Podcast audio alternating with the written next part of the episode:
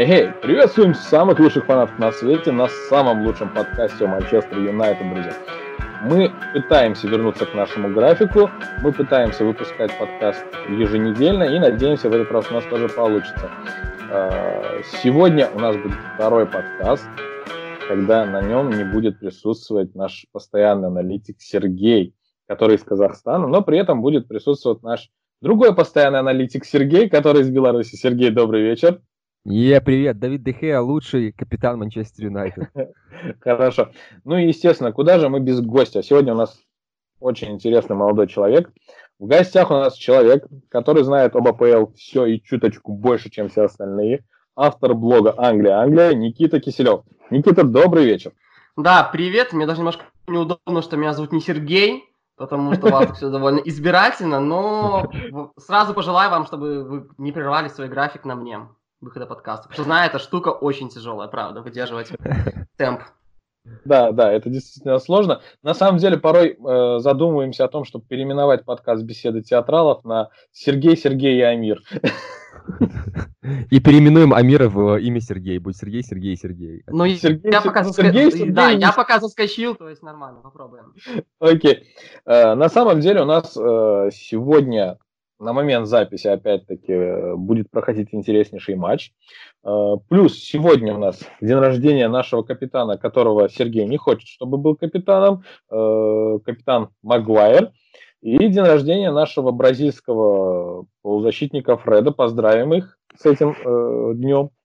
Также поздравим нашего э, третьего резервного кипера Легранта с тем, чтобы он переподписал контракт теперь до 2021 года. А, ну и, естественно, не забудем про то, что исполнилось, если я не ошибаюсь, 142 года нашему любимому клубу. Именно с того времени, как он стал Манчестер Юнайтед. Если да, я не ошибаюсь. такова жизнь. Такова жизнь, да, мы, мы все стареем. вот. А, ну и, естественно, Руни сегодня вернется на Олд Траффорд после долгого отсутствия. Напомним, напомните, ребят, как долго его не было на Олд Траффорд. Ну, достаточно долго, чтобы мы успели немножко подзабыть э, его шикарный вид. Хорошо.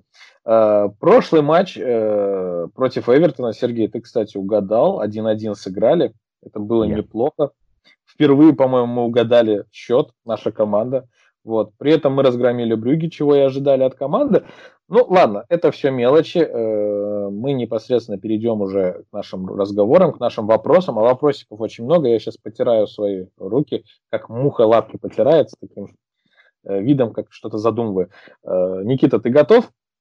Да, я ты сейчас анонсировал, и я в предвкушении, но немножко побаиваюсь, что просто будет ну, слишком много. Сомневался, да, немножко? Итак, вопрос в лоб. Никита, за какой клуб ты болеешь?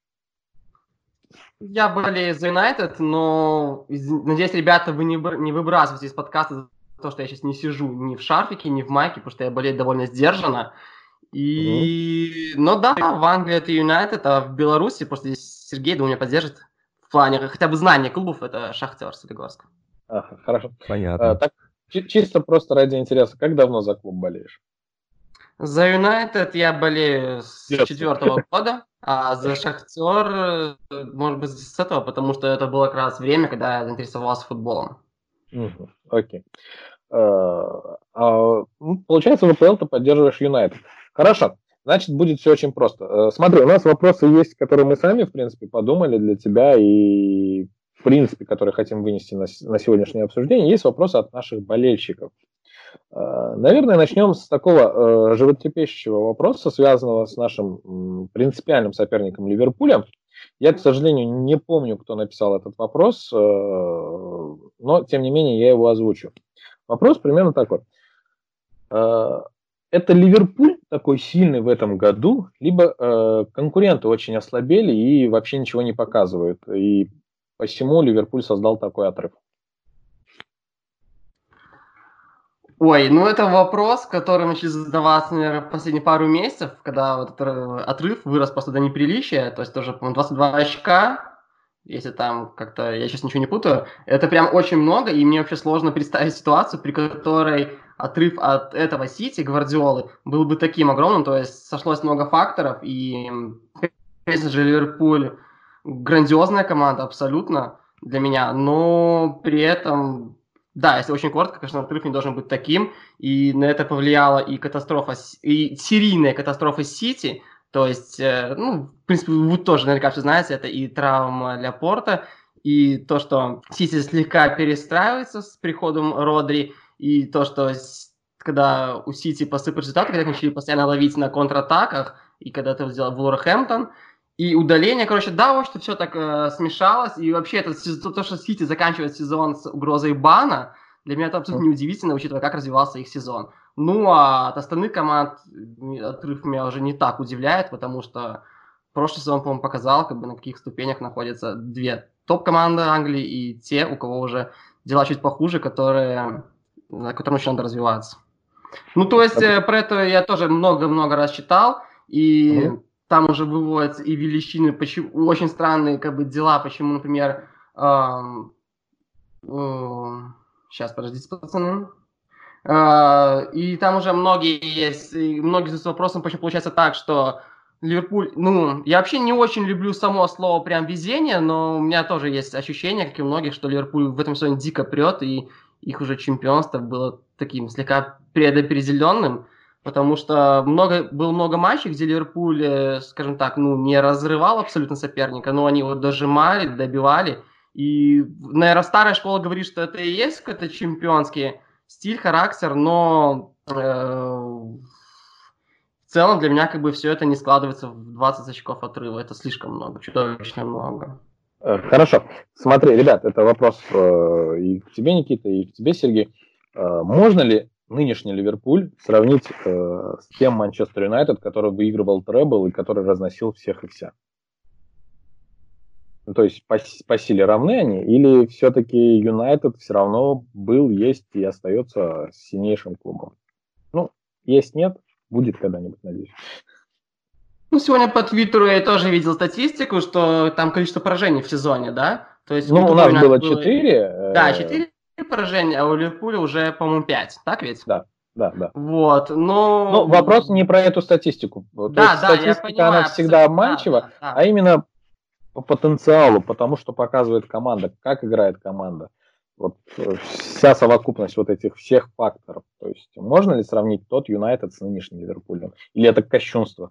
Для меня вопрос очень-очень условный, потому что между командами действительно 20 лет. То есть, э, ну, понятное дело, что как бы нынешние, нынешние команды, нынешний футбол, нынешние игроки, они как бы, они играют на других скоростях, они более развиты, и к тому же, помните, э, в, в, в конце 90-х, в начале 2000-х лига была не такой, как сейчас, в плане и раскрутки, в плане денег, в плане возможностей команд попроще. То есть, э, я думаю, тот Юнайтед существовал немножко в других условиях, в другой вселенной, но с исторической точки зрения, конечно, тот Юнайтед, наверное, был... Ну, они, скажем так, они оформили свое величие, угу. и этим, этим они могут козырять, потому что у них есть доказательства, собственно, легендарности. Ливерпулю посложнее, потому что мы, как бы свидетели, мы видим, насколько этот Ливерпуль могущественный, пускай так, да, при всех оговорках. Но, скажем так, для потомков, потомкам, наверное, будет чуть тяжелее определять их легендарность, чем Юнайтед. Окей. Сергей, а ты что на этот счет думаешь? Да блин, я полностью согласен, ну, в том плане, что очень сложно сравнивать футбол разных поколений, ну, практически уже разных эпох, вот, это, может быть, даже будет не совсем верно, поэтому, ну, опять же, лично для меня, там, ну, по ощущениям, тот Юнайтед будет покруче, вот, ну, в целом я полностью, там, согласен с Никитой, тут даже не, нечего мне добавить. Хорошо. Но при этом, да, ребята, я как бы сразу извиняюсь, я э, не хочу кричать, что, типа, вот, если Ливерпуль ничего не возьмет, то все, как бы они останутся такой вот локальной командой, нет, это абсолютно не так, но вот здесь э, я просто, может, как-то заговорила у меня болельщическое, не знаю, пускай так. Хорошо. Давай мы продолжим э, разговор про АПЛ пока что, про Манчестер пока еще основательно не начинаем. Скажи мне, пожалуйста, как думаешь, АПЛ все еще сильнейшая лига э, или это все субъективно? Мне очень нравятся, мне очень нравятся слова «все еще», потому что смотря о каких временных рамках мы говорим. Ну, Меня давай так, условно, Последние лет пять. Меня Серега слегка подготовил, он так вот накинул, ага. вопросы будут. Я посмотрел, да, да. что вообще для меня, ну я сейчас буду говорить о своих ощущениях, хорошо, парни? Ну, вот, мы, а... мы, только, мы только это и хотим от тебя. А, то есть вы к этому подталкиваете. Ну хорошо, да, окей. Да, да, да. Нам нужны абсолютно... только твое мнение, твои ощущения, то, как ты видишь ситуацию, и все. Для меня вот в абсолютнейшей степени сильнейшая АПЛ была в, в конце двух в конце двух э, нулевых. В конце угу. нулевых я сегодня так вот выписал, что с шестого года по десятый каждый раз английский клуб играл в финале Лиги Чемпионов. Потом был перерыв на Интер Бавария, потом снова Юнайтед играл в Лиге Чемпионов в финале, и потом Челси выиграл ЛЧ. Конечно, да, есть такой момент, что каждый раз английский клуб проигрывал, а для того, чтобы в 2008 году обыграл, пришлось, чтобы вышел Челси. То есть там по-любому был английский победитель. Вот. Но, скажем так, для меня тогда существовала сильнейшая команда мира, Барселона, и сильнейшая команда, и сильнейшая лига мира, Англия. Сейчас так сказать не могу. Да, было очень много разговоров в прошлом году, когда мы получили чисто английский и финал и Лиги Чемпионов, и Лиги Европы. А, но сейчас это, по-моему, уже очевидно не повторится, правда же ведь? И я думаю, что нельзя говорить, что сейчас АПЛ самая сильная лига мира, да, опять-таки, куча бабок, куча всего, и сложно представить, что Анчелоси будет работать в каком-нибудь там условном Вильяреале, пускай, да, в Испании, как бы, это по-прежнему магнит для всех АПЛ, но э, в плане, например, даже интересных команд, я думаю, как бы Испания может Англию вполне опередить, по, вот, потому как э, интересно за кем-то наблюдать, смотреть, то, как развивается, ну, мне сложно вот прямо сейчас выйти на улицу и сказать, ребята, АПЛ сильнейшая лига мира, чтобы я не думаю, что меня все на улице поддержат. Смотри, Никит, я э, такой немножечко наводящий, немного такой... Давай, Еще вопрос задам.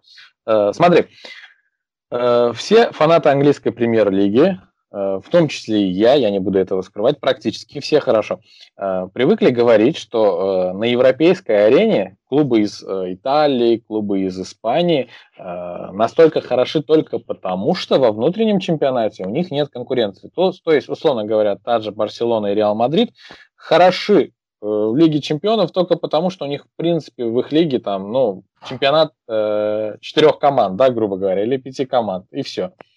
То есть там все изначально и так ясно. В начале сезона борется Барселона-Реал, Барселона-Реал, кто-то из них выходит вперед, ну еще Атлетик последние несколько лет э, к ним присоединился.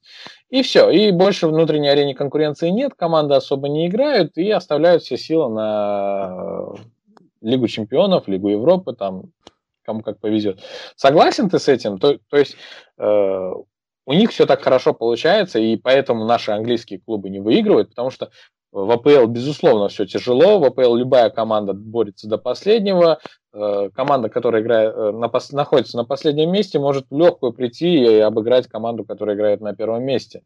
Э, то есть в АПЛ все очень сложно и тяжело, и приходится бороться из матча в матч. Согласен ты с этим? То есть вот причина успеха клубов из Испании конкретно, из Италии, из Германии. Ой, знаешь, мне кажется, в последнее время это выглядит довольно стереотипной штукой, потому что вот последние, последние сезоны, начиная с, э, там, знаешь, последний это Сити, Ливерпуль, это, по сути, каждый раз сезон это заход на unbeaten.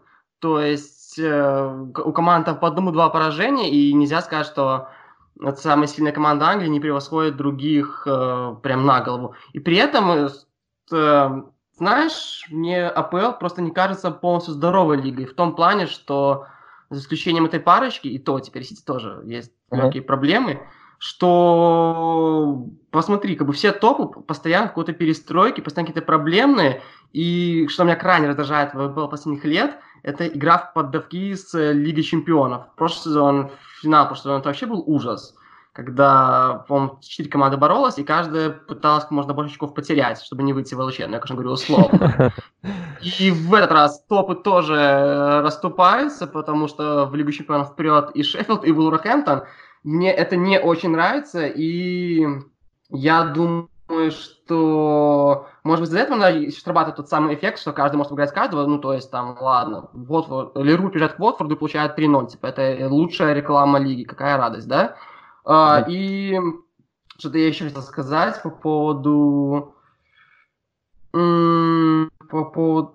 И вообще в целом, как бы, я я тоже читал парочку текстов, что э, различия между лигами постепенно стираются, то есть, uh-huh. э, и там вообще, по-моему, одна, и, как, ну, понятно, что Франция немножко в стороне, потому что там есть абсолютный гегемон и все остальные. А у других лиг, э, там, например, то же самое Италия последние годы, она вот от, э, от, от бренда Катеначо вообще отказалась, там, помню, чуть ли не самая результативная лига, да, то есть там сейчас вот Чиро Мобили прет на рекорд. И в других лигах все это постепенно стирается, и мне кажется, нет уже такой вот прям э, дико национальных различий, как было раньше, когда мы знаем, что итальянские команды от защиты, там испанский это красивая техника, Англия это там борьба до последнего бокс-то-бокса и лонгбол это как бы не так. И поэтому я вообще этот вопрос не очень люблю. У меня при этом говорю на него уже, наверное, 40 минут, да, уже на 41 минуту пошел мой долгий ответ запутанный, но если очень коротко, то я не считаю, что это сильнейшая лига, и вообще я не думаю, что сейчас есть прям сильнейшая абсолютно лига, которая бы возвышалась над другими. Сейчас, сейчас все более-менее деле, равно, да? Да, мне кажется, на самом деле сейчас вообще разговор о тонких материях, потому что... Ну, ну все миксуется, извините, да, да, да, все миксуется абсолютно. Да, а, допустим, вот у меня есть друг, который болельщик Атлетика, и он там каждый раз, когда мы встречаемся и начинаем говорить про футбол, он говорит, потому что, ребята, какая вообще АПЛ, там сильная Лига Мира, АПЛ помойка, вот Ла Лига, вот это интересно. Посмотреть, как там Эйбар играет с Мальоркой, это же вообще просто самое лучшее, что может быть для болельщика. При этом я смотрю на него говорю, ты что, вообще сумасшедший, какой Эйбар, ты что? Вот посмотреть, допустим, как Бернли там разбирается с Ньюкаслом, или там кто вылетит в этом сезоне, там Вилла или Норвич, это же вообще, ну, супер. Там, как дела, там, те выдры, вот, а он говорит, кто, кто такой выдра? То есть, ну, а я уверен, что найдутся ребята, там, любители серии А или Бундеслиги, там, которые скажут, вот, Пентак в Герте, вот это вот супер, супер там сериал, да, посмотреть, как он там раскроется, или там Кальяри, Парма, о, макароны там. Вот, То есть все э... от предпочтений, что... За что я люблю АПЛ, так это в плане м, за упаковку, потому что мне, например, э, тоже, тоже опять-таки лично, мне сложно смотреть немножко серию А из-за какого-то общего антуража. Это в том числе это, это и стадион, и цветовая гамма, да? И поэтому как бы АПЛ, где очень яркая графика, очень классно проработали вот этим ребрендингом, последний там, по-моему, это было после чемпионства Лестера, да, они запустили новые типа папсы, mm-hmm. вот новое все это. Э, это очень классно упаковывается, очень классно усваивается, и поэтому легко купиться, да, что АПЛ это самый классный продукт.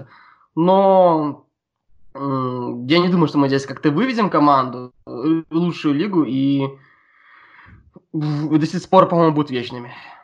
Это правда. Ну, э, э, это однозначно. Э, между лигами, между фанатами лиг постоянно будет этот спор, где будут все говорить, а вот у вас так, у нас так, а у вас так. Это, это все, как было сказано, субъективно.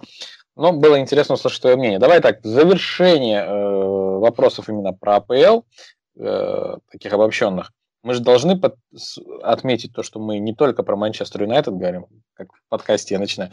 Скажи, пожалуйста, твой прогноз на ближайшие 2-3 года в АПЛ, то есть э, как тебе оно видится? Кто будет лидером и будет ли среди лидеров Манчестер Юнайтед? Ну, опять-таки, ты говоришь, что не про Манчестер, а в итоге все к нему сводишь. Ну, ты, ты же понимаешь, мы же подкаст о Манчестер Юнайтед и не только. Вот, вот это не только. Хорошо, не только. Ну, вообще немножко, подожди, вот я немножко отмотаю назад, такая неспешная okay. перемотка, и скажу, что этот сезон вообще, почему этот сезон, чем этот сезон нравится ПЛ, так это уровнем вышедших новичков, да, то есть Шеффилд для меня это вообще прям команда абсолютное ну, очарование. Шеффилд и его голкипер, который немножечко про Манчестер Юнайтед.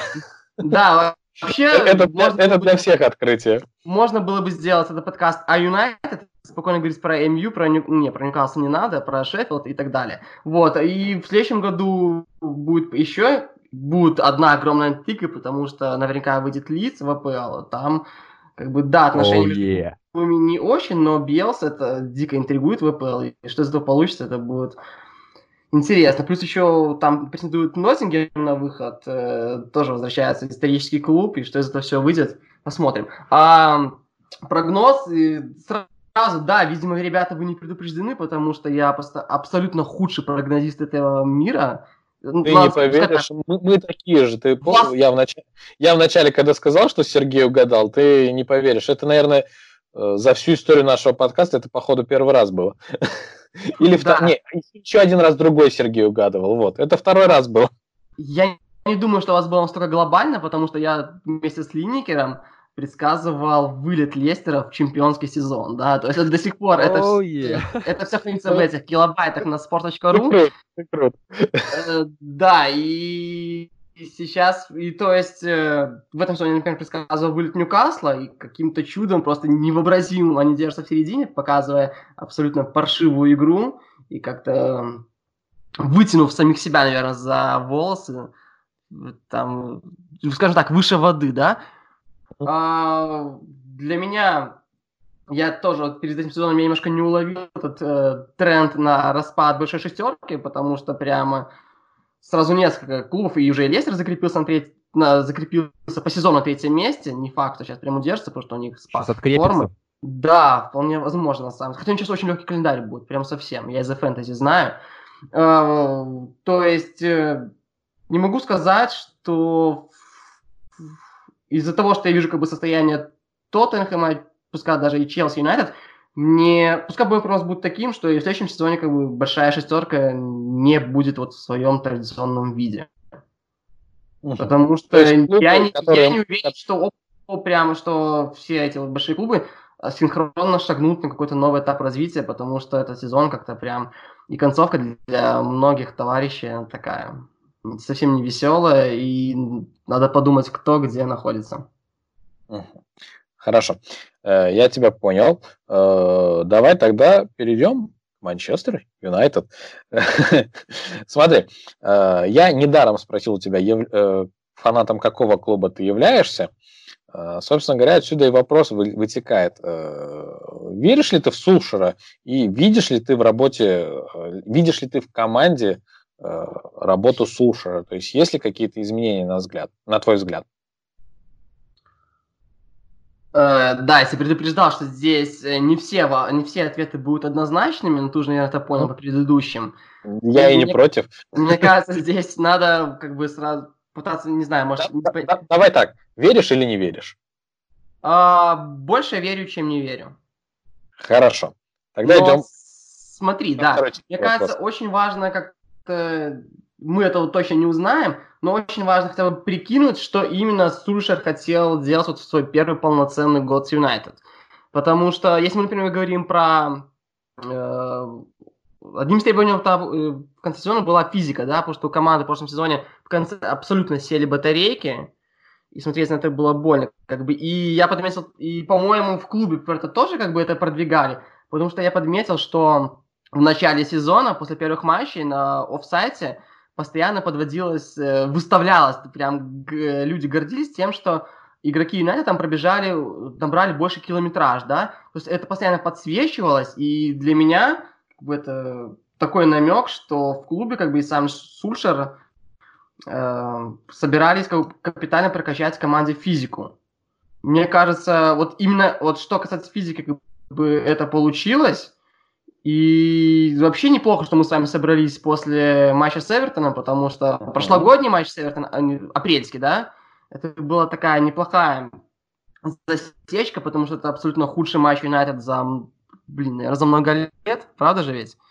И вот теперь сыграли с, э, с Эвертоном 1-1, и мне этот матч понравился, э, даже гораздо больше, чем, скажем, разгром Уотфорда 3-0.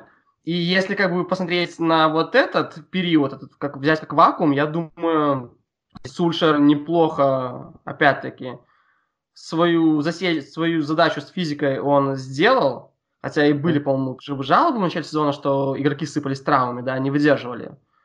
Но это, а вот по взлому как бы команд, которые э, капают с ворот, э, тут я не думаю, что мы прям гигантскими шагами продвигаемся. У меня такого ощущения нет. Ну, но в целом э, Сулшер делает то, что обещал, по сути. То есть он обещал почистить команду, он, собственно говоря, ее чистит, он обещал э, вводить в состав молодых игроков, он это и делает, по сути. Э, Да. да, оста- Да. ос- ос- осталось только увидеть поз- позиционную игру от Сулшера. Ну, это самая вообще трудная штука в футболе. да. Удачи со звездочкой. Да, посмотрим. Ну и знаете, тоже вот э, тема, которая идет через весь сезон, что мы, наверное, абсолютно лучший и стабильный состав Юнайтед видели только парой матчей, когда это было в начале, может быть, Челси, да, и то, опять-таки, матч Челси оставлял огромные вопросы. Ну, потому что очень много травм. Другой вопрос, как бы, есть ли в этом вина э, штаба, потому что, может, игроки не справляются с такими нагрузками, справлялись, но как есть, так и есть. И вы сейчас вылетел Решфорд, и мы просто, ну, не видим, например, мы не видели еще Э, Бруну с Погба. Что из этого будет вообще, как мне сложно сказать, да? Мы не видели Бруну с, э, с Решфордом. И так вот постоянно все, все это скомкано, и это тоже влияет, мне кажется, на восприятие. Хорошо, я тебя понял. Сергей, а ты веришь Сульшера? В Сульшера? Слушайте, ну, на самом деле, с того момента, как уволили Мауриню, как я тут распинался пеной, что, как, какие руководство МЮ недалекие люди, ну, потихонечку, конечно, начинаем привыкать. Ну, верим, ну а что делать? У нас нет варианта, какого тренера имеем, имеем как бы в того и верим. Того и любим, вот того и любим, да. Да, когда в прошлом подкасте я уже говорил, что, ну да, как бы видно, что дела МЮ постепенно, может быть, не так быстро, как хотелось бы, но улучшается, да, как ты правильно заметил, там происходит чистка состава, состава приходят какие-то новые игроки, свежие лица, вот, ну, мы идем по очень медленному, очень кропотливому пути возрождения клуба. Получится это у нас сделать или нет, вот это уже другой вопрос, потому что были у нас ну, до Сульшера uh-huh. несколько попыток, и нельзя сказать, что все они были прям супер удачными, но, опять же, мне кажется, от каждого каждый тренер принес что-то свое, и я прям, наверное, практически каждому тренеру готов сказать спасибо там за открытие того или иного игрока там, или там за те или иные там компоненты в игре МЮ. Ну, у меня часто, ребят, к вам будут вопросы, потому что, извините, что я сейчас беру себя роль такого разводящего, Давай. да, Давай, Сейчас давай. это будет э, такое колоссальное лето для европейского футбола, потому что есть свободные люди на рынке, да, и то есть mm-hmm. и это и Почетина, и Аллегри. Как думаете, стоит ли оно того, как бы стоит ли нам продолжать, ладно, э, Юнайтед продолжает с Сульшером, или все-таки стоит сказать, э, это просто бизнес, и попытаться заполучить Почетина, которого после этого лета, который теперь гораздо доступнее, чем в прошлом сезоне? Не знаю, как, не знаю, как Сергей. О, первый раз я отвечаю, господи. Не знаю, как Сергей. Э, на самом деле я выражал свою точку зрения. Я говорил, что я верю в Сушера и продолжаю в, него, в него верить, кто бы что ни говорил. И э, на данный момент я считаю, что в принципе, Сушер делает то, что нужно, и никто нам не нужен. То есть, да, почти на свободен, да, мы можем его взять, но Смотрите, ребят, к нам приходил Луи Вангал, к нам приходил Жозе Мауриньо, у нас был э, Моэс, вот, у каждого был разный футбол, у каждого были разные идеи, никому из них не дали доработать, и сейчас у нас есть человек, э, по сути, свой, с огромным лимитом доверия, э, кредитом доверия, человек, который, в принципе, делает то, что обещал, и я думаю, у него все получится. Так что нет, я не хочу видеть Почетина, я не хочу видеть э, Конта или кого-то еще, э, Аллегри, там, неважно кого, любого тренера, я хочу сейчас видеть Суши. Единственного человека, которого э, ну, в качестве замены или в качестве помощи к Сушу я бы увидел, это, возможно, Гикс. И все. А так, если бы это было до назначения Сушера, то да, там были у меня другие варианты, но после того, как пришел Сушер, я в него верю. Я уверен, что у него все получится. Спасибо. Ну, я прекрасно Эд... понимаю. Ну. Да, говори. А, я могу отвечать, да? Да, конечно. А, ну, я прекрасно просто понимаю, что от моей веры или неверы в Сульшера ничего не поменяется, а, никаких там позитивных импульсов этой игре не принесет а, моего любимого клуба. Ну, немножко соглашусь с Амиром, если бы меня спросили там до назначения Сульшера там, или во время его назначения, я про- полностью просто хватался за голову, когда назначили Сульшера, я, в принципе, как и предугадал, а, тот, тот как бы кратковременный всплеск в игре, в игре Юнайтед и деградацию, которая была, опять же, потом э, в конце сезона, когда полностью там Юнайтед рассыпался, я об этом во всем сразу же сказал, опять же, полностью отставил Жозе Мауриньо. А, прямо сейчас, вот, мне кажется, летом нужно будет оценивать работу Сульшера по итогам, по итогам сезона, попадем ли мы там в зону Лиги Чемпионов, попадем ли мы в зону Лиги Европы, мне кажется, это вопрос тоже актуальный, потому что на самом-то деле там у нас э, за нами еще Тоттенхэм, за нами Вулверхэмптон какой-то сумасшедший. Да, я, конечно, сомневаюсь, что там Шеффилд Юнайтед, у Шеффилда хватит там ресурсов, чтобы там провести настолько там ровный сезон, чтобы попасть в Лигу Европы. Вот. Но опять же, нужно рассуждать в конце сезона. Я знаю сто процентов, что я не хотел бы видеть у руля Манчестера Юнайтед Аллегри. Мне кажется, это не тот специалист, который нам нужен прямо сейчас. А, вообще, мои, как бы, да, две самые главные эротические фантазии в качестве а, рулевого МЮ это было Почетина, но это было, опять же, до назначения Сульшера. И супер эротическая фантазия это Нагельсман, который, я уверен, конечно, в МЮ не перейдет. Мне почему-то есть ощущение, что он пойдет по пути Клопа, может быть, немножко поработает в Бундеслиге, потом перейдет в Ливерпуль. А, вот. Поэтому а, менял ли бы я Сульшера э, летом, опять же, нужно смотреть от результатов. Если мы не попадаем в Лигу Европы, то вопрос очень и очень большой. И я рад, что я не в руководстве клуба и не принимаю такие судьбоносные решения. А, Но могу при этом всех раскритиковать и э, остаться чистеньким. Я небольшое, э, это, скажем, не дополнение, а свои мысли к ответу Сергея хочу дополнить. Э, мне кажется, не нужно судить Сушера по итогам сезона, потому что э, это его первый полноценный сезон. И, в принципе, мы неоднократно об этом говорили, что Сушеру нужно просто спокойно доиграть этот сезон и судить уже его по следующему сезону. Я это говорю не как э, фанат или как человек, который как бы хочет видеть своего человека у руля клуба или фанат, персональный фанат Сушера. Нет, я это просто говорю как человек, э, который э, смотрит футбол э, и со своей колокольни вроде как в чем-то да разбирается. Ну, опять-таки, это по моему мнению, то есть по мнению остальных, возможно, я вообще не разбираюсь. Как-то даже сказали, что я, в принципе, за Юнайтед не болею. Такое тоже было. А из моих эротических фантазий я хотел видеть в свое время у руля Диего Симеона. Вот, ну. О. Вот так вот. Э, да, Никита.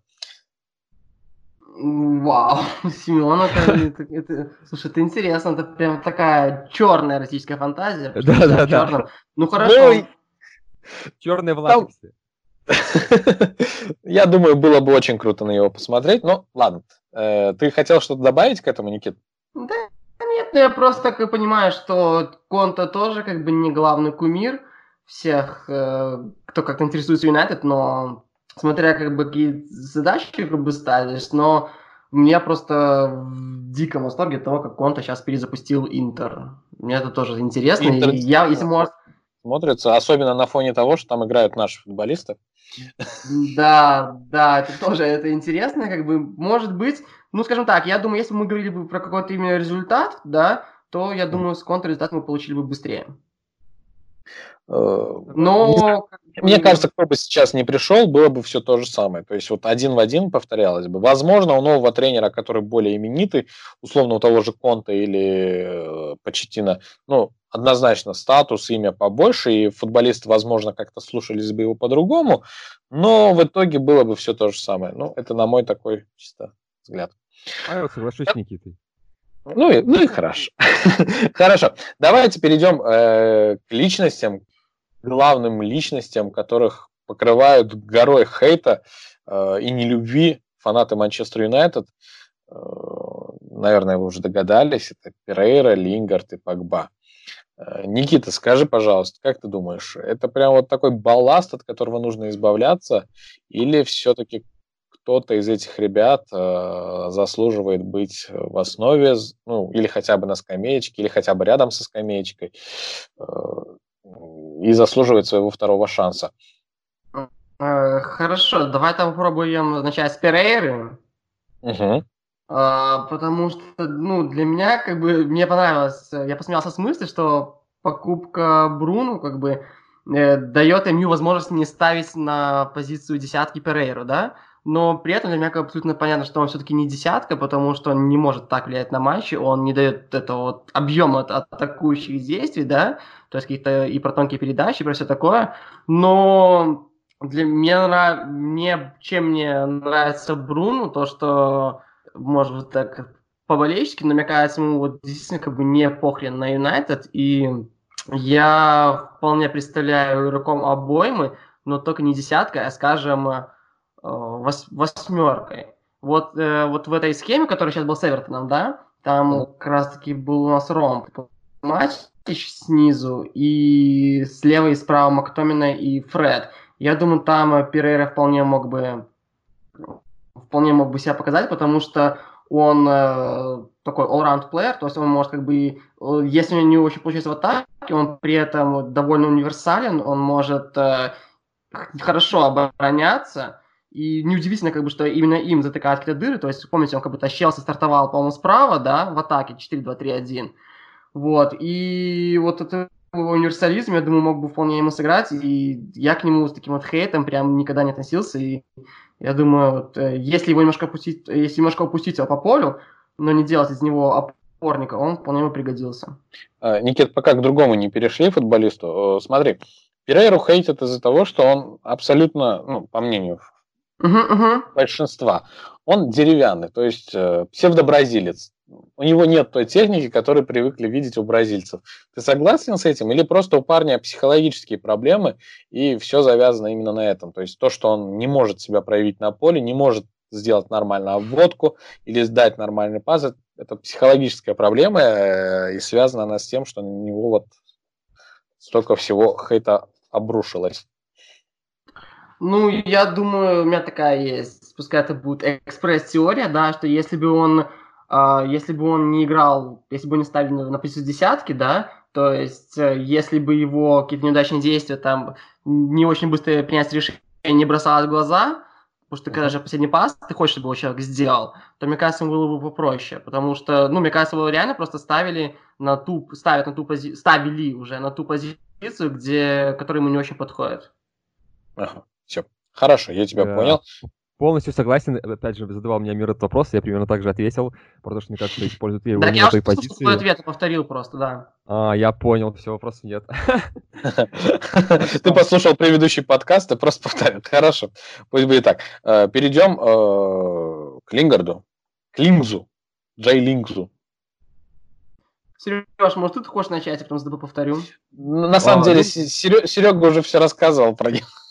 Да, буквально на, на, прошлом подкасте, что вообще то, что сейчас происходит с Линзой, я коротенько и тезисно повторюсь. А, мне кажется, что то, что происходит а, сейчас а, с Лингардом, это просто смесь всяких каких-то а, событий, которые в итоге вылились в большое глобальное влияние там, на ход его карьеры. Потому что Джей Лингс был очень хорош там во время чемпионата мира, возможно, он почувствовал в себе какой-то невероятный всплеск уверенности после чемпионата мира, вот он сезон, в принципе, достаточно добротный, качественный провел.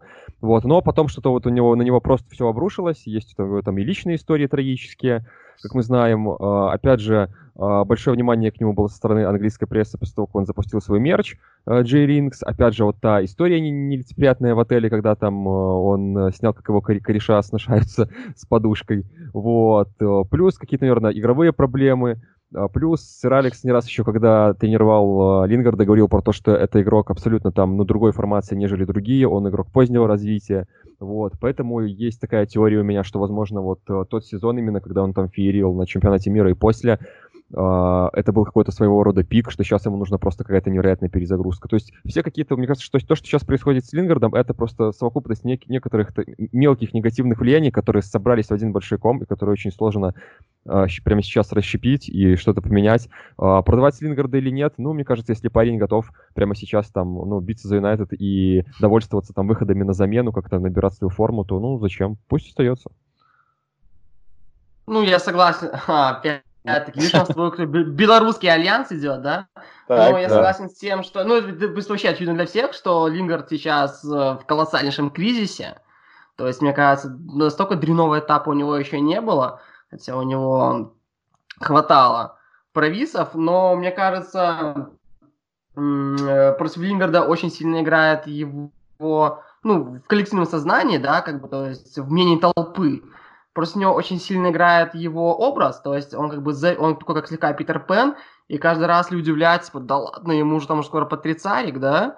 Он кажется таким вечно молодым, слегка несерьезным, инфантильным человеком, то есть его вот опять тоже этот мерч сыграл просто с него это и на фоне там не слишком, не слишком большой отдачи, как бы это против человека всегда работает, да, то есть если бы он там отдавал, забивал, то людям было бы вообще по барабану, они бы этот мерч покупали.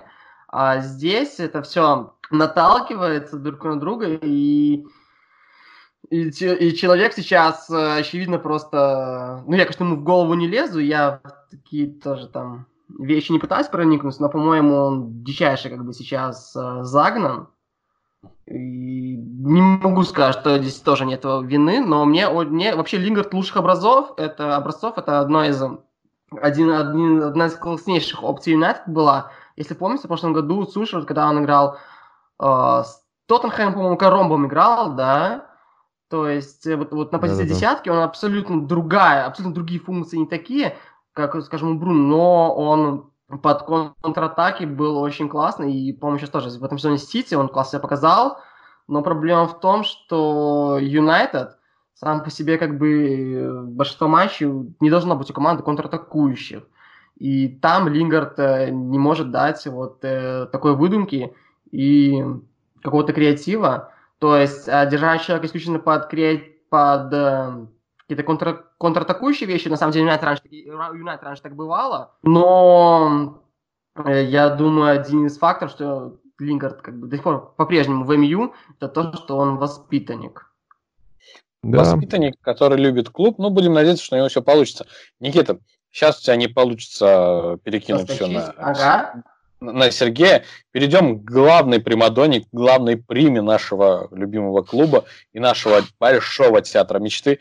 Погба. Э, очень многие люди эм, хейтят Погба за то, что он вроде как где-то танцует, где-то веселится. Да, на день рождения, да. да, да, да. При этом, э, напомните, ребят, пожалуйста, футболист Эвертона, который сломал себе ногу. Андрей Гомеш. Да, Андрей Гомеш, вот, прошу прощения. При этом Андрей Гомеш восстановился за непонятно немыслимые сроки и показал футбол, э, собственно говоря, против нас. А Погба до сих пор там уже какая-то бешеная цифра, сколько дней он отсутствует. Э, и вроде вот, вот только через неделю, через две он вроде присоединится к тренировкам с командой, и, возможно, он появится на поле.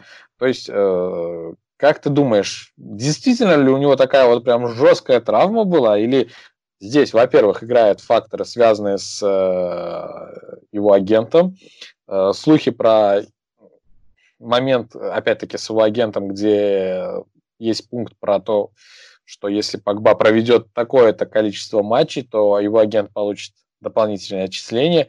Э, с нежеланием, в принципе, Погба играть за Манчестер Юнайтед. Или все-таки у Погба действительно такая травма, которой стоит поберечь себя и не сугубить все. И он хочет играть и будет играть за Юнайтед. Вообще, где Ой. ты видишь Погба в следующем сезоне? Вот так вот. Да, это просто колоссальный вопрос, и я сделал такое легенькое отступление, если вы не против, ребята. Давай, потому давай. что мы в начале года у нас на спорте выходил цикл про команды, команды десятилетия, да, типа лучшие игроки, и мы тогда как-то с Владимиром Лукомским перекидывали, как, же, как бы, ну так, накидывали состав, и когда дело дошло до Погба, это было адски сложно, потому что для меня, не знаю, как для вас, вот, вот в абсолютном вакууме Погба это самый талант, ну вот по своим данным, да, это как бы самый талантливый игрок Юнайтед, по-моему, для меня, ну, с огромным отрывом. После меня это вообще не вопрос даже, да. Но мы не можем держать его вне контекста. И может быть, это я тоже жертва какого-то образа, что у меня опять-таки дико со стороны, это с Минска, да, э, с, со станции метро Площадь Победы, у меня это ощущение, что э, Погба прямо дико рвется форсировать свое восстановление, то есть э, тут тоже вопрос, это не всегда работает в плюс, потому что он Харри Кейн очень часто возвращается гораздо раньше сроков, и потом очень долго набирает форму, и это бьет по Тоттенхэму. А Погба сейчас, я я затрудняюсь сказать точно, но повторюсь, что у меня нет ощущения, что он прям торопится на поле, и были примеры, когда форсирование Погба, вот, по-моему, Сроч дело, может, а сыграл, да? Когда Сушерова выпустил, в общем-то, не самом обязательном матче, и он опять-таки тоже э, вылетел, и мне кажется, что что-то работает на то, тем более сейчас же будет Евро, то есть у меня, мне не кажется, я же вас всех запутал, вы уже все устали от этого спича, что он э, рвется нет, нет, на поле. Нет, ни в коем случае. И я не думаю, что он э, прям-таки сделал все, чтобы вернуться как можно быстрее. Но это, опять-таки, только-только со стороны. Абсолютно. Хорошо. Э, стоит ли от него избавляться? У нас появился Бруно, который прям в момент своими волшебными пассами, своей игрой э, изменил э, команду, причем в лучшую сторону.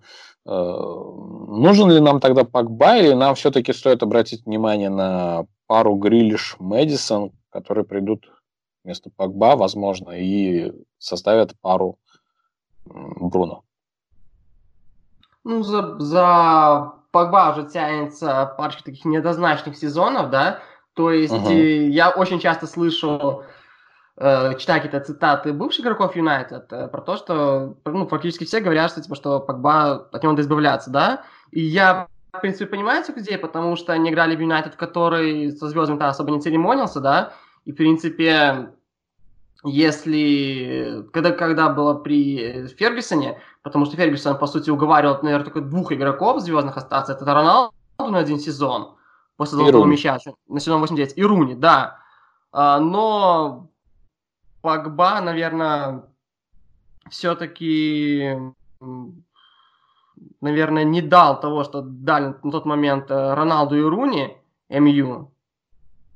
И я и при том, что э, при оговорках, что он просто ну, невообразимо талантливый игрок, но мне кажется, отношения, все это, это уже так все затянулось, что, мне кажется, здесь прям конкретного толка уже не будет.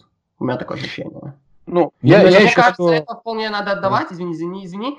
И я э, последний матч сезона нам как бы дадут, может быть, ответ, могут ли они вместе с Бруно быть на поле, и что из этого получится. Особенно против, э, если это будет против каких-то контратакующих команд, потому что я вот посмотрел на схему, где они будут вместе.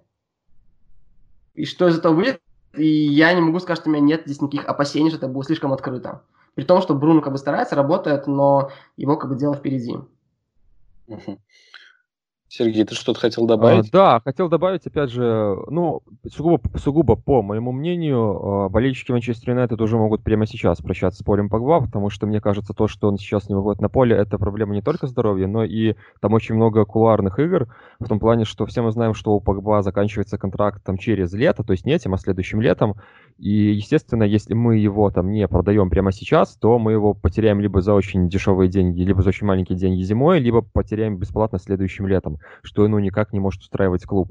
Э, и прямо сейчас, как мне кажется, опять же, это все как бы интриги, расследования, но то, что сейчас не уходит Погба, это в большей степени как-то как бы вывод того, что он не хочет подписывать просто новый контракт, либо клуб ему этот контракт не хочет предлагать. Но, возможно, и э, то, и другое. Потому что если Погба подписывает контракт, все мы знаем, что это один из самых высокооплачиваемых игроков там в АПЛ прямо сейчас. Как правило, mm-hmm. когда игрок подписывает контракт, то это идет как бы он ну, подписывает с повышением в зарплате. А если он будет получать больше денег прямо сейчас, то это будет уже ну, какое-то кощунство, потому что мы понимаем, что даже там в этом сезоне он там и близко не заработал, не, не отработал свои Ну, это пени. будет равносильно тому, что Санчес получает да, 400 тысяч. Да, и мы от него уже точно не избавимся. Погба сможет крутить с нами, как Бейл крутит Мадридом. Я думаю, что, скорее всего, э, а, покупка Бруно и то, что Бруно прямо сейчас там хорошо играет, ну, по крайней мере, там для игрока, который не выступал раньше в АПЛ, он показывает там хорошие со старта цифры. Это еще один там привет от Сульшера и, возможно, от кого-то из руководства МЮ, привет Минорайоли и Погба, что вот, мол, смотрите, у нас есть Бруно, теперь ты Поль, нам не так уж и нужен, поэтому крутить нами ты не сможешь. А, так что я уверен, что максимум Погбе, извиняюсь, Погбе, Погба а, дадут а, выйти, может быть, несколько раз перед э, чемпионатом Европы, чтобы как бы, ну, показать его товарный вид, и на этом, в принципе, наша история с этим игроком закончится.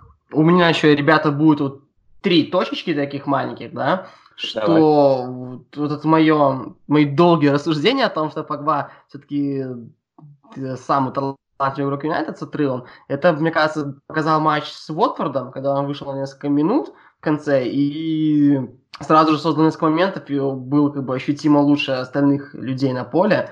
И при этом, если так вот уже немножко подводить, и если мы перемотаем время и уже сделаем вид, будто бы мы сейчас, э, будто бы мы сейчас сейчас на улице лето, да, а не темень, то, мне кажется, вся эта история с Погба это э, огромный, ну ладно, пускай не огромный, но все-таки будет э, брендовая потеря для MU, потому что помните, как это все преподносилось, просто и, да, и хэштег создали Pogback, то есть да. и Adidas это все неплохо э, покрутился.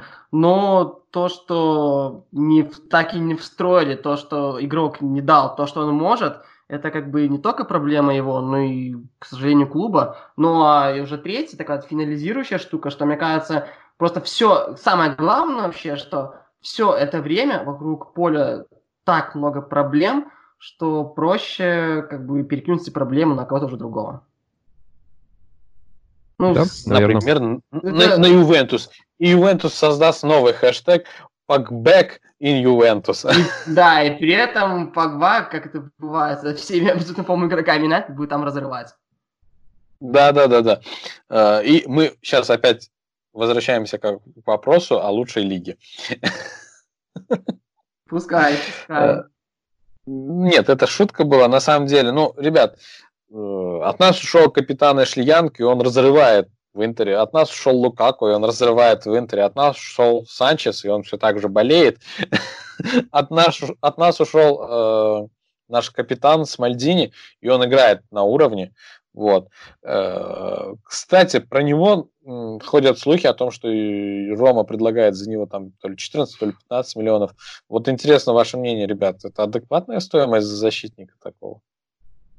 Никита? Ну, я просто думаю, что в Англии МЮ за него больше не получит, потому что, ну, вот в Италии, как бы, я тоже читал интервью, Италия для него это классный новый старт.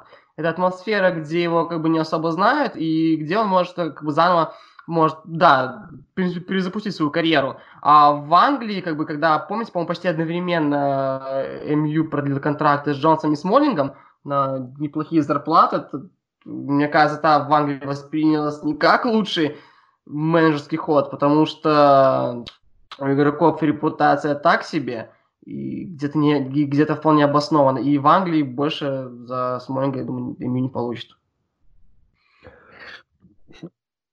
Сергей? Ну, да, конечно, сто процентов, если будет предложение от Рома, нужно Смолинга продавать, и даже не с той позиции, что там вот он такой плохой игрок. Да, конечно, я уверен, он может вернуться в МЮ и показывать там какую-то свою хорошую игру, но, опять же, э, мне кажется, то при, остаться в Роме прямо сейчас, это прям лучшее решение для Криса, там отличный, слушайте, в Италии отличный климат, отличная кухня, там прекрасные фанаты. Ну да, Рома, вообще, только сейчас полстраны Прекрасное вино. Ну ладно. И коронавирус. Да, да, да, ну это дело такое, как бы, да. Но если он вернется, там даже в АПЛ там в клуб там с уровня Эвертона, то это 100% будет шаг назад. Да, мы понимаем, что и Рома там не супер там топ прямо сейчас в Италии, но тем не менее, мне кажется, Рома это вот что-то такое возвышенное, романтическое, что может поможет Крису там даже возможно вернуться в сборную. Пусть и не а на первых ролях. Смотрите, если немножко перевернуться, у вас вообще, ребята, есть ответ, почему так расцветает карьера, как бы, у игроков, которые уходят из МЮ, как бы, ну, это ж, если посмотреть с другой стороны, это же тоже, как бы, идет не в плюс игра идет Юнайтед, да, такие да. довольно показательные истории, что не получилось взять все от игроков, у которых, в принципе, конечно же, есть способность и талант. Ну, у меня точно нет, есть нет. ответ касательно... Ну, давай, я давай. первый, а я потом тебе дополню. Ну, смотри, мой ответ просто. Он, в принципе, еще в начале, когда мы начали говорить про лиги, э, кидайте в меня камни, но я все еще считаю, что итальянская серия А э, далеко не рядом с английским футболом, с английской АПЛ, и скорости там совсем другие. Ну вот и все. Ну, мне кажется, тоже в какой-то степени тут де- дело в физике. А, если, ну, тут нужно каждого игрока разбирать отдельно. Допустим, приход Лукаку, я сто процентов там знал, что Лукаку топ-форвард, там и в МЮ просто вот у него ну, что-то Лукаку не пришел к своему любимому тренеру. Да, во-первых, он пришел к своему любимому тренеру, во-вторых, там его провал в последнем сезоне МЮ, я уже много раз покомментировал это на старых подкастах, что это следствие сезона до чемпионата мира, когда он играл в каждом матче, плюс потом еще был э, чемпионат мира, ему не дали отдохнуть, и Лукаку просто развалился, ему ну как бы ну, не, не хватило сил, потому что его футбол достаточно энергозатратный. Вот, а сейчас он попал, это топ-форвард, он попал в отличную для себя команду, поэтому у него все так хорошо. Что касается там Эшли Янга, то э, и Криса Смолинга, ну, это отличный показатель того, что там суперская физика и какой-то там уровень физических качеств АПЛ, он очень востребован в серии А, потому что там при всем уважении к серии А, да, там футбол интересный, но все-таки игроки с физикой э, АПЛ, мне кажется, там э, выглядят просто супер выигрышно, даже если они там не являются там такими уж и топами. Даже если им под 30. Даже если им немного за 30. Немножко за 30, особенно Эшленку. Хорошо. Э, ребят, мы потихонечку подходим э, к концу нашего подкаста. Осталось совсем немножечко вопросов. Э, смотри, я буквально минут 10 там, назад уже затронул этот вопрос, связанный с Грилишем и Мэдисоном, в случае, если уйдет Погба. Ну и к этим ребятам я еще хочу подключить Санчо и Кулибали. Вообще из этих четырех футболистов, кто нам вот прям жестко нужен, без кого в следующем сезоне Юнайтед не обойдется. И все, в принципе. Никита, давай. А, до прихода Бруно я бы здесь определенно выбрал, выбрал бы Мэдисона, потому что, uh-huh. ну, знаете, я вот как-то совсем недавно начал прикидывать для себя игроков, и это немножко, наверное, условно специфично, но я, например, как бы смотрю на игрока и так вот воображаю его, как бы, возможно, радиус действий, да, то есть э, это звучит абсолютно как-то дико, да, и непонятно. Значит, вот э, попробую вам немножко объяснить, что, например, Бруну, как бы, он дает, э, вообще, по-моему, сегодня самое частое упоминание во всем подкасте, да, настолько мы под впечатлением все, э, что... Ну, Бруно, да, это просто вот луч огромного света, я бы даже сказал, это своего рода паладин Манчестер Юнайтед. Маленький Гарри Поттер. Да, да, да. Э, и он как бы у него спектр действий широкий, то есть он может сыграть и коротко, как бы и отдать хорошую длинную передачу, и переводы делает. И Мэдисон, например, мне, мне представляется, скажем так, что что у Грилиша мяч больше к нему привязан, чем у Мэдисона, да? Мэдисон, на мой взгляд, э, более тонкий игрок, чем Грилиш потому что он как бы может э, и отдать передачу в разрез, и но при этом он как бы у него есть и прекрасные переводы, у него, он, в общем-то, ну, очень классно как бы и кросит, и делает стандарты. Но сейчас, мне так кажется, это, наверное, будет немножко дублироваться с Бруно, может, потому что я не видел как бы всех возможностей и функций Бруно, но мне кажется, сейчас Мэдисон будет с ним слегка дублироваться. Опять-таки, им придется делить стандарты, и им придется искать, им придется как-то совмещать их на поле, а Мэдисон, э, он, для, на мой взгляд, более динамичный игрок. Он вообще, для меня это одно из открытий сезона, потому что я ой, фу, Грилиш, да? Потому что я Грилиша, как бы, наверное, как и многие, запомнил таким э, зачесанным парнем, вингером, да? Астон Вилла, сейчас вернулся, и для меня это абсолютно открытие, и для меня открытие то, что он может играть к тому же и роль восьмерку. Вообще, Астон Вилла начинал сезон с двумя восьмерками, Магином и Грилишем. И то, как Грилиш тащит мяч, по-моему, так вообще в АПЛ никто не делает.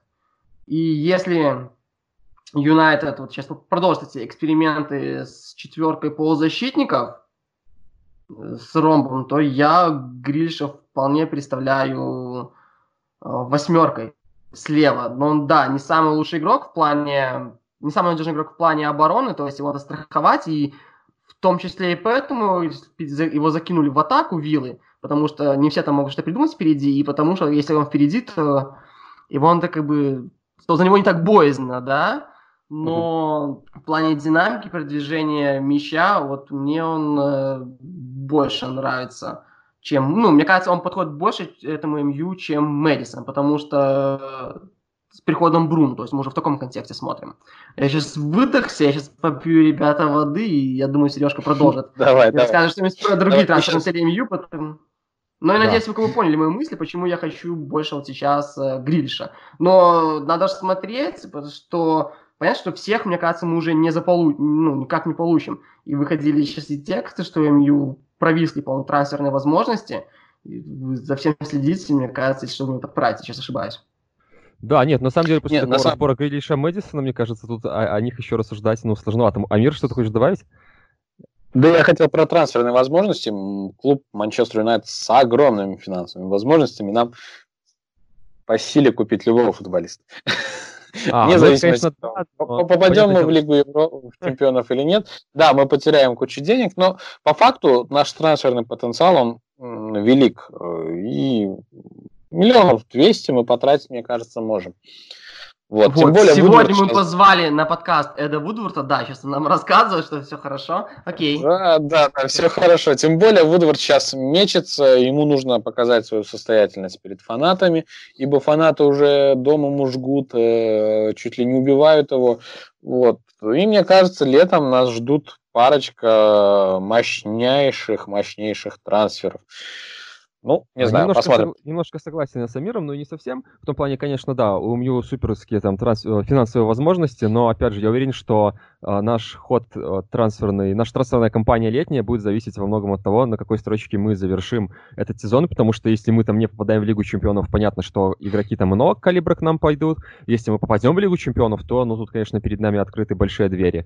А, несмотря на то, что МЮ там последние там несколько лет там находится, ну, скажем так, не на самых там высоких котировках а, в Англии. А, что-то я еще хотел сказать. А, по поводу трансферов, да. Uh, Кулибали вряд ли нужен нам уже прямо сейчас. Uh, были очень актуальны слухи по поводу Кулибали до прихода Магуайра, но все-таки мы купили маги.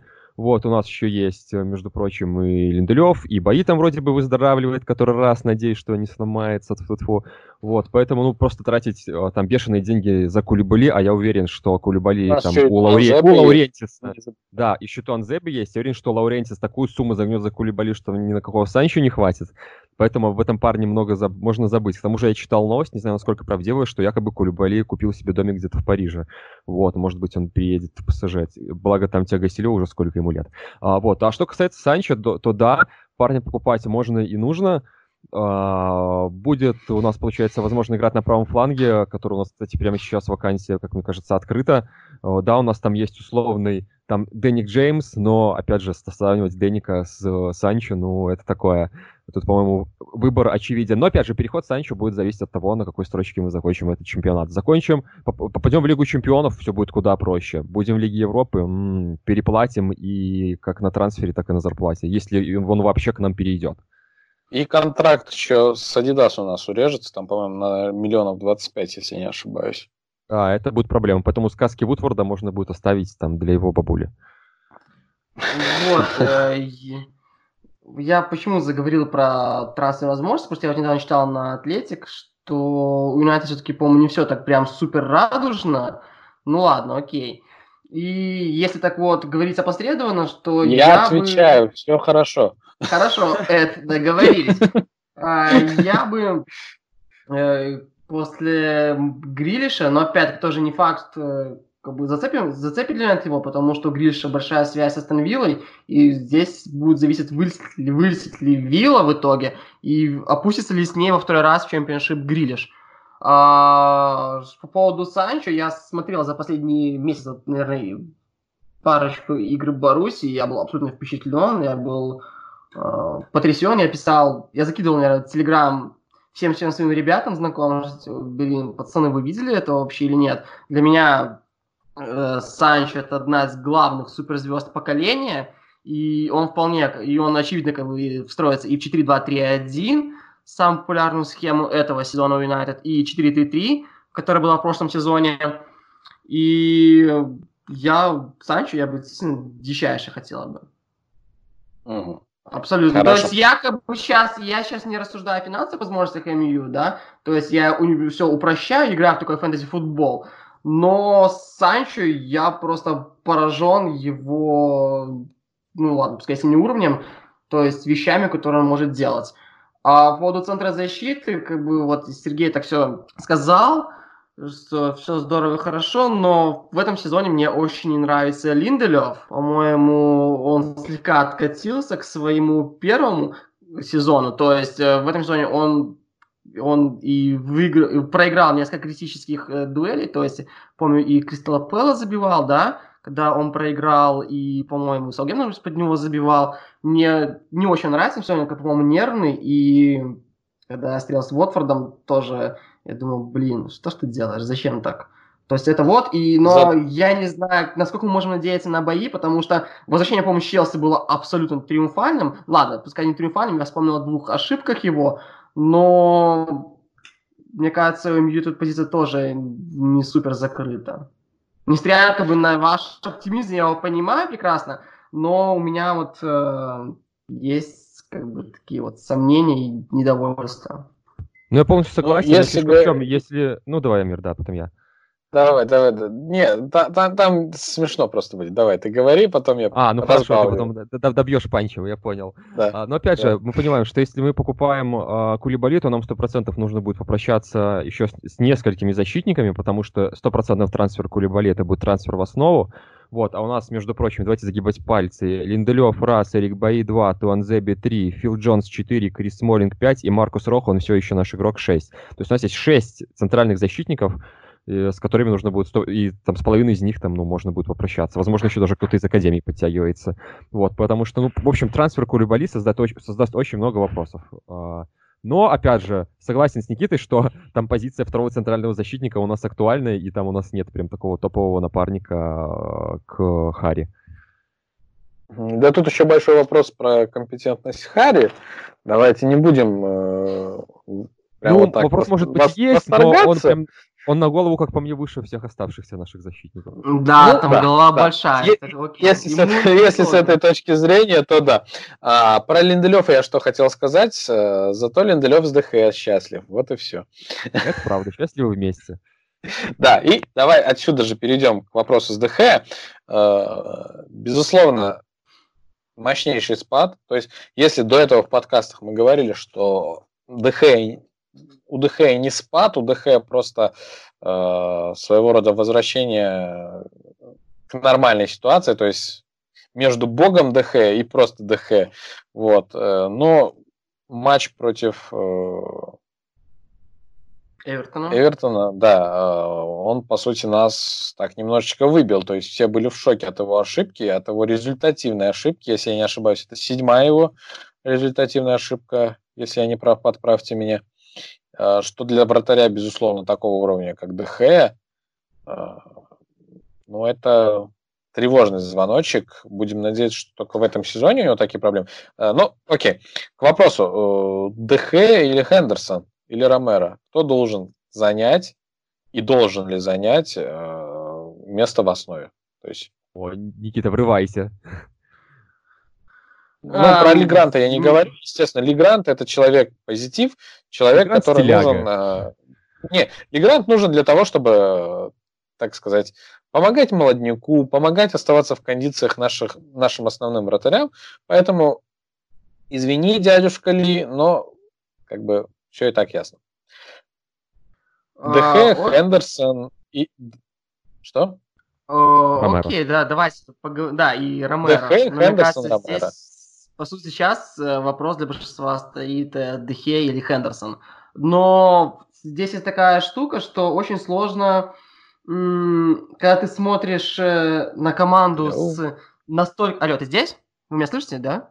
Да, конечно. А, ну, да. Это у меня проблемы были. А то я перепугался. Хорошо. Вот, и когда смотришь, Хендерсон играет за Шеффилд Юнайтед, и когда смотришь на команду с настолько другой системой игры, как бы мне слегка сложновато спроецировать на Юнайтед, потому что э, в Шеффилде от, э, от Хендерсона требуется именно надежность на линии, да? То есть сейчас он, по-моему, я смотрел, если там по статистике опты, то он, по-моему, от 6 голов верных спас, и, ну, XG накопилось, и он э, спас Шеффилд от 6 мячей. Это, по-моему, третий от сезона после Дубравки и Гуаиты в Кристал Пэлас. А у Дехей, наоборот, идет провис, то есть он получает там, ну, это именно по этой статистике. И минус. У него второй, второй минусовой сезон после абсолютно великого сезона 17-18, когда он -то, по статистике спас Юнайтед от 12 голов. Вот, э, я, да, вот я подготовился и слегка забежал вперед. Э, в Шеффилде от Хендерсона требуется прежде всего надежность на линии ворот. И мне кажется, вот эту саму надежность на линии как бы по-прежнему может давать и Дехе. Вот э, если мы говорим про какую-то игру на инстинктах, на шот стоперство, потому что если Дехе вообще часто критикуют за плохую игру ногами, правда же ведь? Да, и, есть такое наверное, дело. И Эвертон, да, слегка, может, это, там это был вопрос концентрации, но показалось, что да, как бы не Эдерсон в этом плане. И Хендерсон за Шеффилд тоже ведь не играет ногами потому что там не требуется таких, э, скажем, вещей другого уровня, и он, по-моему, до сих пор вообще единственный вратарь АПЛ, который не разыгрывал, например, свободный удар в своей штрафной.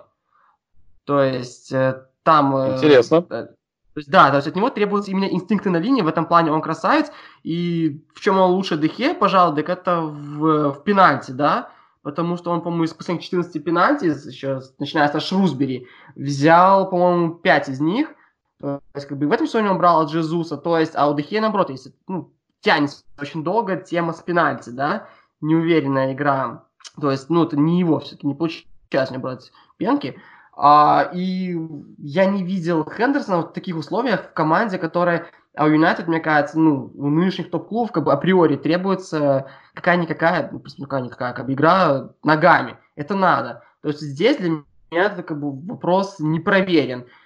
Вот. Э, ошибка с Эвертоном я тоже пересматривал, и, честно говоря, я до сих пор просто не понимаю, как это произошло.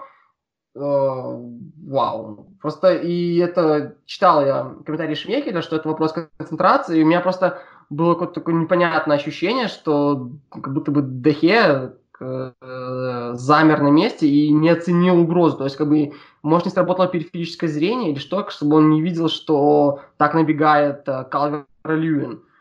И, ну, понятно, что, как бы, эти последние два сезона у Дехе это спад и репутационный, то есть он как бы и терял место в основе сборной Испании. Сейчас вообще, кстати, очень здорово будет, будет наверное, Испания на Евро, потому что два их вратаря сейчас таки в таком да, рыба не мясо.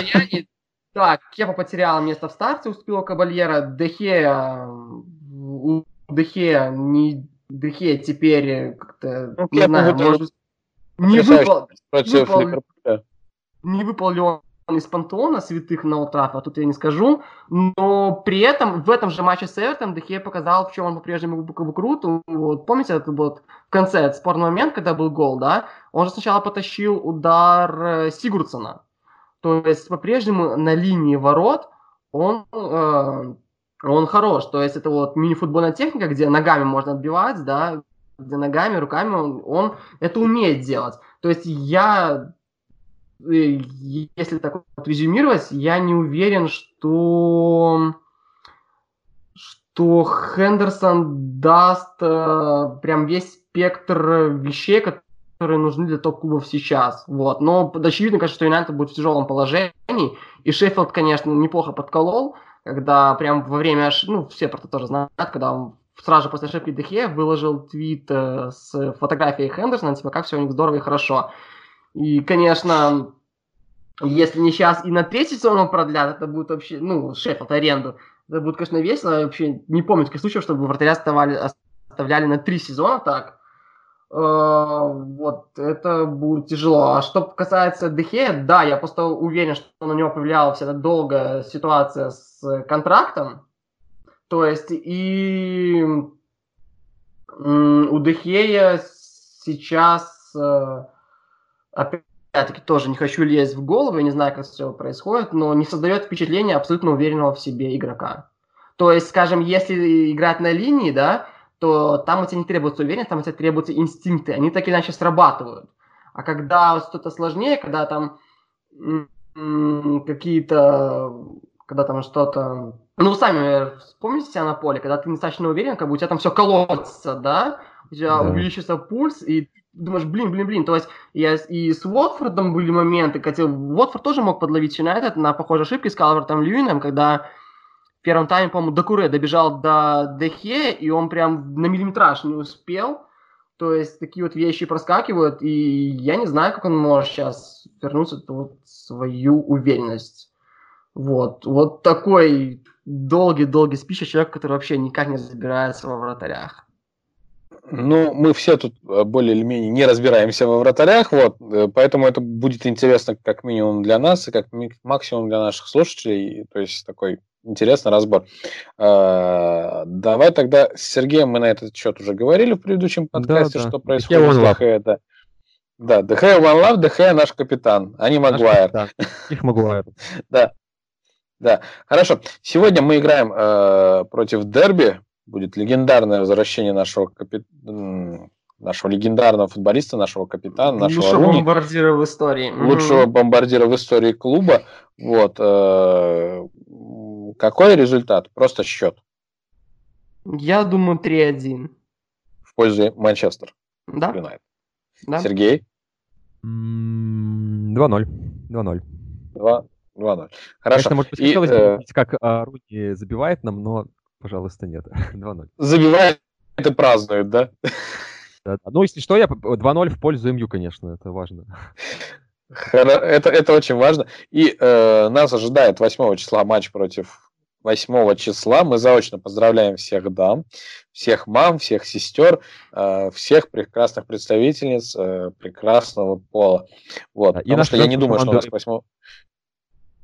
Да, и нашу женскую команду. Я не думаю, что к 8 числу мы успеем выкатить еще один подкаст, поэтому делаем это заранее. Вот. 8 э, числа мы играем против Сити. Э, давайте на этот счет тоже результат. Просто результат. Вот, тут уже гораздо сложнее, правда же, ведь, да? Так, Дерби я города. читал, что у Сити под вопросом Дебройна. Да, да, да, я тоже сегодня слышал. То есть эм,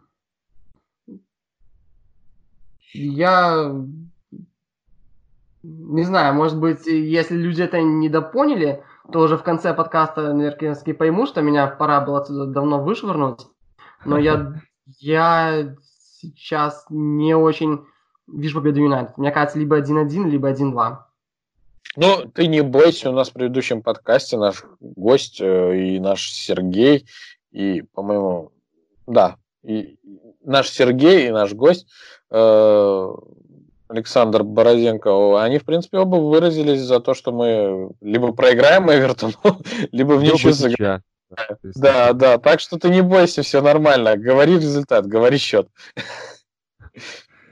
Да, я уже сказал вам, что 1-1, 1-2. 1-1, 1-2. Сергей?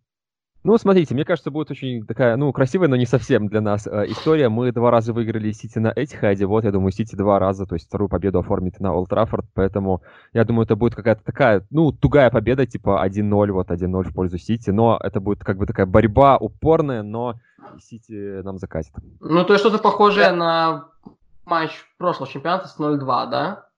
Да, наверное, наверное, только да, не два. Я остаюсь оптимистом, верю в наш клуб. Вот, всем сердцем. One Love United. Я думаю, 2-1 в пользу Юнайтед, и Бруно забьет. Красота. Вот да, я видишь, как себя разложил? Так вот. А еще Марсиаль должен забить, потому что у нас еще спор э, с Сергеем, который... Какой у вас спор? Ну, мы, э, нас, так сказать, Сергей, который сейчас с нами, э, подбил на спор котором я сказал, что Марсиаль по итогам сезона забьет больше, чем... Э, как этого финского парня зовут? Ой, сейчас скажу. Сейчас. Тему, э, тему, блин. Из Норвича? Вы про Норвича, да? Да, да, да. Нет, нет, да, я, да, я, да, да. Подождите, стой, не, не из Норвича. Я, по-моему, говорил о Крисе Вуде из Бернли. Не-не-не-не-не. Про я тем, тем... Нет, я про, про Бернли точно помню, что про Бернли там фигурировал. Нет, нет, Бернли. нет. Ты просто для себя добавил так чисто еще одного футболиста, чтобы не отставать а, от а, нас. Я, а, вы основной спор был... Да, да, да. Но основной спор был про Норвич. Э, как его зовут? Тиему а, Пуки. Да, Тиему Пуки, вот. Э, то, что по итогам сезона Марсиаль забьет больше, чем Пуки. Да, я добавил, что Марсиаль не забьет больше, чем Крис Вот из Бернли. Да, да, Пока да. у Вуда 10 так, голов, между прочим. Э, я, честно говоря, не следил, что там ситуация, но посмотрю я обязательно. Слежу, я жду, когда вы мне пришлете подарки за поражение в этом споре. Какой хитрый. Хорошо. А, Никита, последний вопрос, а, в принципе, закономерный. А, нам в сопернике выпал, выпала команда под таким приятным и нежным названием «Ласк». Вот, которую мы однозначно пройдем. Вот. Ну, вопрос отсюда такой. Э, как далеко мы зайдем в Лиге, э, в Лиге Европы? Ну, по поводу Ласка, я... Слушайте, реально очень классное название, особенно когда нужно что-то как-то склонять, да? А, я вообще так, ну, я сам сказал, что я слегка сдержан в оценках, в прогнозах. Мне кажется, с Ласком будет э, труднее, чем предполагается. Я слегка посчитал, посмотрел, что эта команда сейчас лидирует в Австрии, как да, опять-таки, при всех оговорках. И у, к чему надо готовиться, Юнайтед, это к розыгрышам аутов, потому что они из АЗ Алкмар в Лиге Европы и в чемпионате с Зальцбургом они закинули, по-моему, чуть ли не 3 или 4 гола подряд после аутов.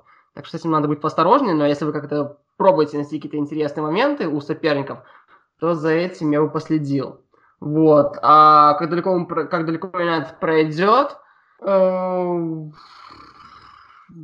не знаю, как-то Скажем так, когда мы были тогда, когда Юнайтед э, триумфально шел по Лиге Европы с Маурини, у меня было ощущение абсолютно уверенно, что Юнайтед победит в Лиге Европы. А сейчас э, я бы это не гарантировал, потому что по-прежнему в игре Интер есть и uh-huh. неприятнейший Хетафи, они с друг другом сыграют, и я, может быть, мне есть такая чуйка, что в итоге кто-то из этой пары попадет на МЮ. А, я не знаю, правда. Извините, если ты сейчас думал, что я сейчас скажу вау-вау-вау, мы все победим, но нет, так не скажу. Нет, нет, я просто ждал хотя бы примерно до какой стадии мы доберемся и все. Ну, мне как бы тяжело, так говорится, без жеребьевки, но я э, легким, сдержанным опасением как бы жду матча с Ласком. Потому что я так посчитал, что ну, команда явно не деревенская, как бы, и, ой, наверное, сейчас один из самых интересных проектов Австрии. Даже в чем-то, mm-hmm. может быть, покруче, чем Зальцбург. Хорошо. Э, наш ласковый и нежный зверь. Э, Сергей, а ты что думаешь на этот счет? А я думаю, МЮ пройдет ровно до той стадии, пока мы не встретимся с Интером, а вот когда мы встретимся с э, командой Конте, там уже будет что-то рандомное. Может, это, может и МЮ спокойно выйти, может, может разгромно проиграть. Помните, извини, перебивайте, в начале сезона, вот это, когда Лукаку ушел в Интер, такие вот непонятные диалоги были, непонятный ответ с, со стороны Суши и Лукаку, типа Лукаку попросил, я отпустил. Я, кажется, знаю, к чему это всему шло, и почему сейчас наш э, капитан Эшли Янг там, и почему Лукаку там, и Санчес там, это все было предусмотрено, что если мы в Лиге Европы попадаем на Интер, они тактично сливают, и мы идем дальше. Они, они, они нас сливают и идут дальше, вполне возможно. Да, это реально Весь Твиттер умирает. Ну хорошо, пусть будет так. Э, ну, в принципе, все, ребят, мы подошли к концу нашего подкаста. А может, еще вопросик я один задам? Э, давай. Пока мы еще не закруглились. А, вот мы с Никитой немножко обсуждали, вот все хотел ему этот вопрос задать. Вот а, как большой поклонник а, творчества Жозе Мауриньо, вот все мы знаем, как сейчас дела идут у Жозе не очень хорошо в Тоттенхэме. Он уже проиграл 4 матча подряд. Это, кстати, впервые первое его поражение, то есть ну, 4 поражения подряд вообще за его карьеру. До этого было 3 матчи он максимум проигрывал подряд. Это было в те разные да? годы, но не суть. Да, нет, нет, это было в разных клубах. В общем, э, как у него вообще дела в Тоттенхэме? Вообще в порядке ли он? Привнес ли он что-то новое в игру Шпор? Вот, и вообще, насколько на результат прямо сейчас влияют там травмы, или на самом деле просто Маур сейчас очень плох, и он же движется к закату своей карьеры. Расскажи это нам, Никита, пожалуйста, свое мнение. У Тоттенхэма сейчас явно такая вообще одна главная цель, это просто дожить до конца сезона, чтобы он поскорее закончился, как бы, и разобраться с тем, что не к этому времени уже будет. Потому что Жозе неплохо стартовал, вообще по результатам, да, то есть э, и Вестхэм-то победили, и Олимпиакос, но уже в тех матчах проявлялась э, огромнейшая проблема, что у Тоттенхэма абсолютно не получается контролировать или диктовать матчи. То есть в их матчах, естественно, очень много рандома. И как бы счета 3-2, 4-2, как бы это слегка не то, с чем привычно ассоциировать Мауриньо, но мне кажется, это не показатель того, что Жозе вдруг стал как-то повернулся в сторону атаки, а то, что Тоттенхэм не может э, сдерживать соперника. Да, у них огромная проблема, мы как бы все знаем и про Кейна, и про Сона. Но сейчас для меня Тоттенхэм, ну, мне как-то, я испытываю к ним, может быть, какую-то легкую симпатию и сожаление, потому что для меня это сейчас э, вот в нынешнем положении ну, очень проблема больной клуб, и сейчас там Жозе очень много тасует защит, то есть там постоянно каждый раз сочетание новых защитников, то есть и вот сейчас Тоби несколько матчей пропускает, непонятно, что будет с Вертонгеном, он до сих пор не продлил контракт, и он уже и плакал после замены, по-моему, это было в Кубке, да, с Саугемптоном, то есть там все очень в этом плане неспокойно, но э, Жозе вот совсем недавно сказал, что, возможно, и Кейн вернется с сопряжением графика, но, по-моему, для Тоттенхэма это будет, это может быть стать проблемой из-за вот этих особенностей Кейна, про которые мы говорили.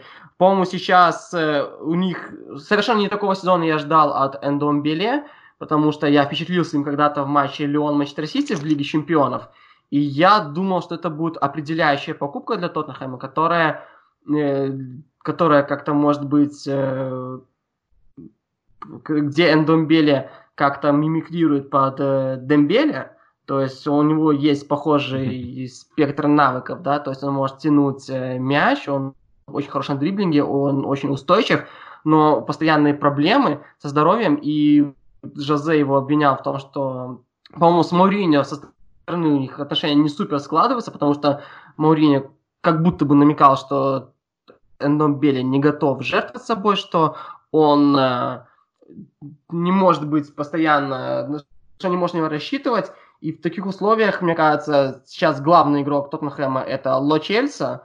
Он просто он один из, наверное, светлых пятен в этой довольно мрачной картине. Ну, пожалуй, реально главная моя претензия, что у Тоттенхэма сейчас не вообще абсолютно никак не получается контролировать матчи. Но при этом в защиту Жозе он может показать таблицу, где был Тоттенхэм до его прихода и где сейчас. То есть Тоттенхэм в, в очень такой серьезной досягаемости от него Лиги Чемпионов.